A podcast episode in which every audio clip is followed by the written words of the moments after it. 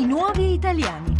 Di nuovo qui con voi Francesca Sabatinelli e Fabrizio Silvestri e I nuovi italiani, seconda parte. E continuiamo a parlare di cartoline. Abbiamo salutato Michaela e i suoi abiti da sposa e ora incontriamo invece Julian Borsch, trenta anni, di Bucarest.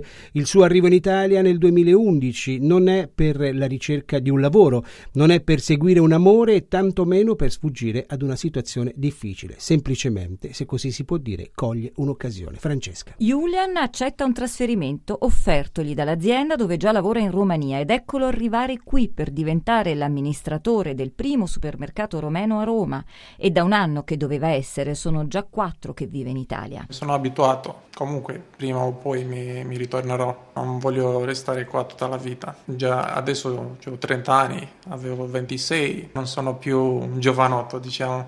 Lo sento questa cosa che non sono più un giovane che può fare tutto quello che vuole. Ha tirato fuori questa esperienza, ha tirato fuori l'uomo che ha imparato a vivere da solo in, tra stranieri, diciamo il giovane che poi è diventato un uomo, perché in questi quattro anni mi sono, mi sono maturato, perché è, qua essere un, sono stato senza genitori, senza famiglia, senza amici. Ho dovuto fare delle cose da solo. È stata un'esperienza buona. In soli quattro anni Julian ha imparato molto bene la nostra lingua, ha gestito un'importante attività commerciale ed è stato osservatore tanto attento da potersi avventurare in un suo giudizio sull'italica qualità che preferisce. La leggerezza con quale gli italiani vivono. Mi sembra che loro non conoscono la parola stress, così sembra. Questa è una cosa che, che mi piace.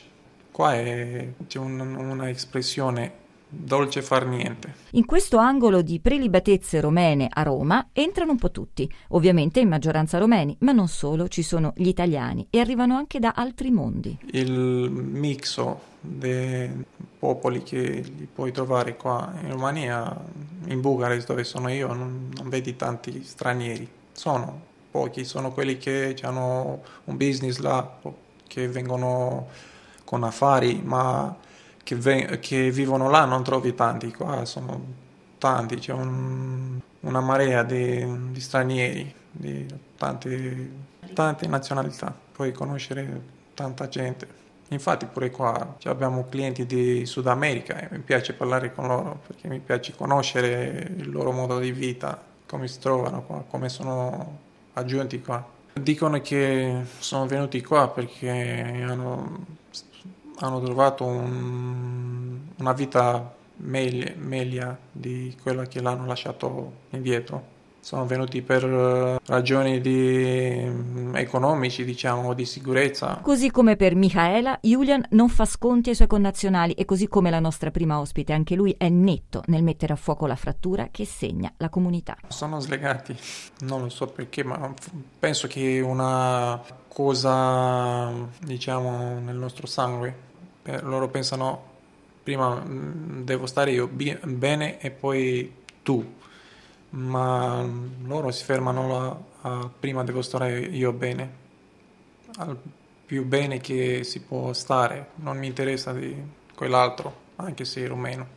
Eppure nella nostra storia, se lo guardi, trovi cose del genere. Quando uno riusciva a alzarsi, diciamo, poi quell'altro eh, lo tiravano indietro. Lo buttavano fuori. Per Julian il domani è forse tornare a casa. I tempi non sono scritti, sa già però di cosa sentirà la mancanza, del cibo, degli amici e soprattutto della pazzia degli italiani per il calcio che anima tutti, uomini, donne, anziani e bambini. Voglio ringraziare all'Italia, a Roma, quello che mi ha offerto.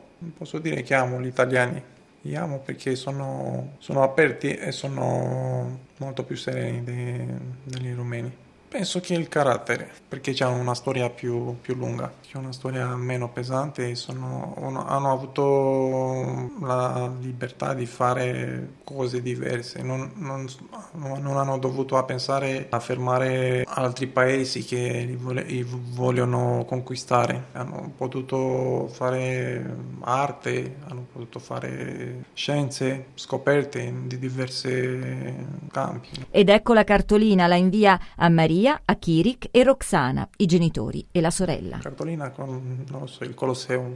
Il Colosseum perché è l'obiettivo turistico numero uno, secondo me, in Italia. È il più conosciuto, fuori, fuori Italia. Non ho scritto mai una cartolina.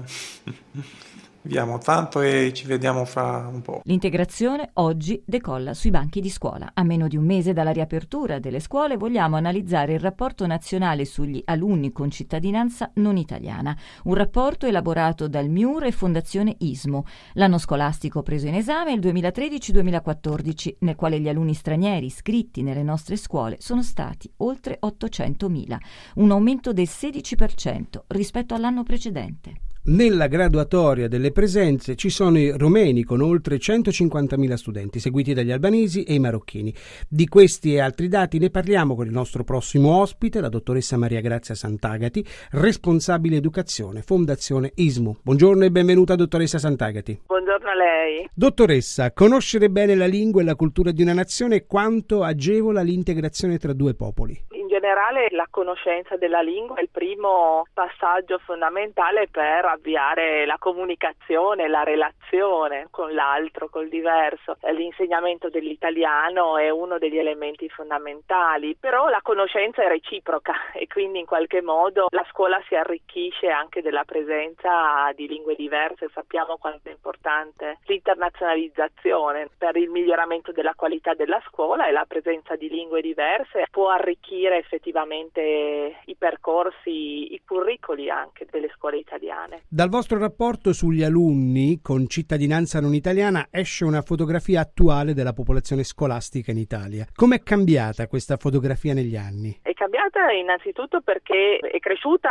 significativamente in maniera rapida, esponenziale, quindi è diventata una presenza importante. Oggi siamo al nove per cento di presenze di alunni stranieri sul totale della popolazione scolastica, e di fatto una presenza stabile, non strutturale, della nostra realtà giovanile nelle scuole. Quello che abbiamo voluto mettere in evidenza con l'ultimo rapporto è che siamo in una fase in cui permangono alcune difficoltà per questi ragazzi stranieri, permangono delle disuguaglianze, soprattutto per giovani che appartengono a famiglie con scarsi strumenti, pochi mezzi economici, scarsi mm-hmm. strumenti culturali, quindi questi ragazzi ancora hanno dei problemi a scuola, per esempio, no? Permane il ritardo scolastico, l'insuccesso, il fallimento anche nel percorso scolastico. Però si possono osservare dei successi, cioè ci sono ragazzi che hanno buoni risultati scolastici, che intessono buone relazioni con i compagni, che hanno amici italiani o di varie provenienze, che fanno percorsi scolastici con le loro famiglie di lungo periodo. Abbiamo misurato anche passaggio all'università, che è un passaggio che cresce, per esempio le famose seconde generazioni, spesso non ancora cittadini italiani, investono nella scuola e si iscrivono all'università. I compagni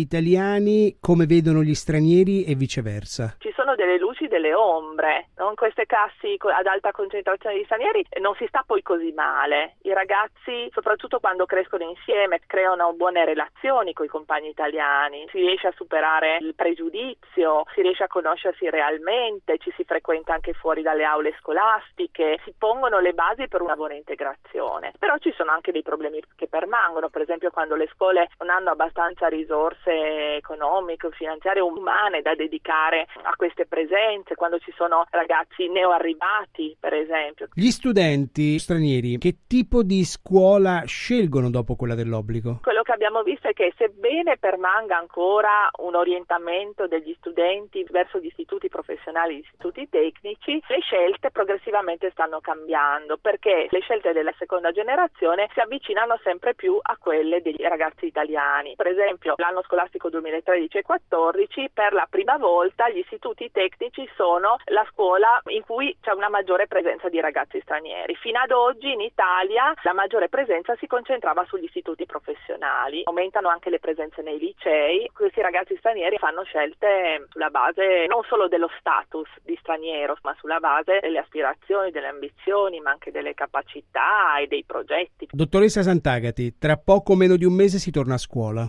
e non vorremmo più leggere sui giornali notizie del tipo genitori italiani che di fronte ad una classe di bambini di origine straniera ritirano i propri figli, oppure di scuole che creano classi ghetto dove l'integrazione diventa appunto poi un miraggio. Secondo lei, per evitare tutto questo, cosa bisognerebbe fare? Credo che bisogna bisognerebbe dare risalto alle buone esperienze, alle esperienze positive. È vero, le classi ghetto probabilmente ci sono, ci saranno ancora, anche se sono delle esperienze residuali in Italia. Anche i casi problematici sono pochi, ma fanno più notizia. Poco si parla di una scuola che continua a lavorare, a resistere, insegnanti, docenti, ma anche famiglie che continuano a credere nella esatto. funzione della scuola, che va a eh, formare nuovi cittadini, indipendentemente dalle provenienze, va a formare per la vita adulta. Ringraziamo la dottoressa Maria Grazia Santagati, responsabile educazione della Fondazione I S M U, per aver partecipato ai Nuovi Italiani. E anche per oggi siamo arrivati alla fine della nostra trasmissione. Vi ricordiamo che potete ascoltare questa e le precedenti puntate dei Nuovi Italiani dal nostro podcast su radio uno punto rai punto it.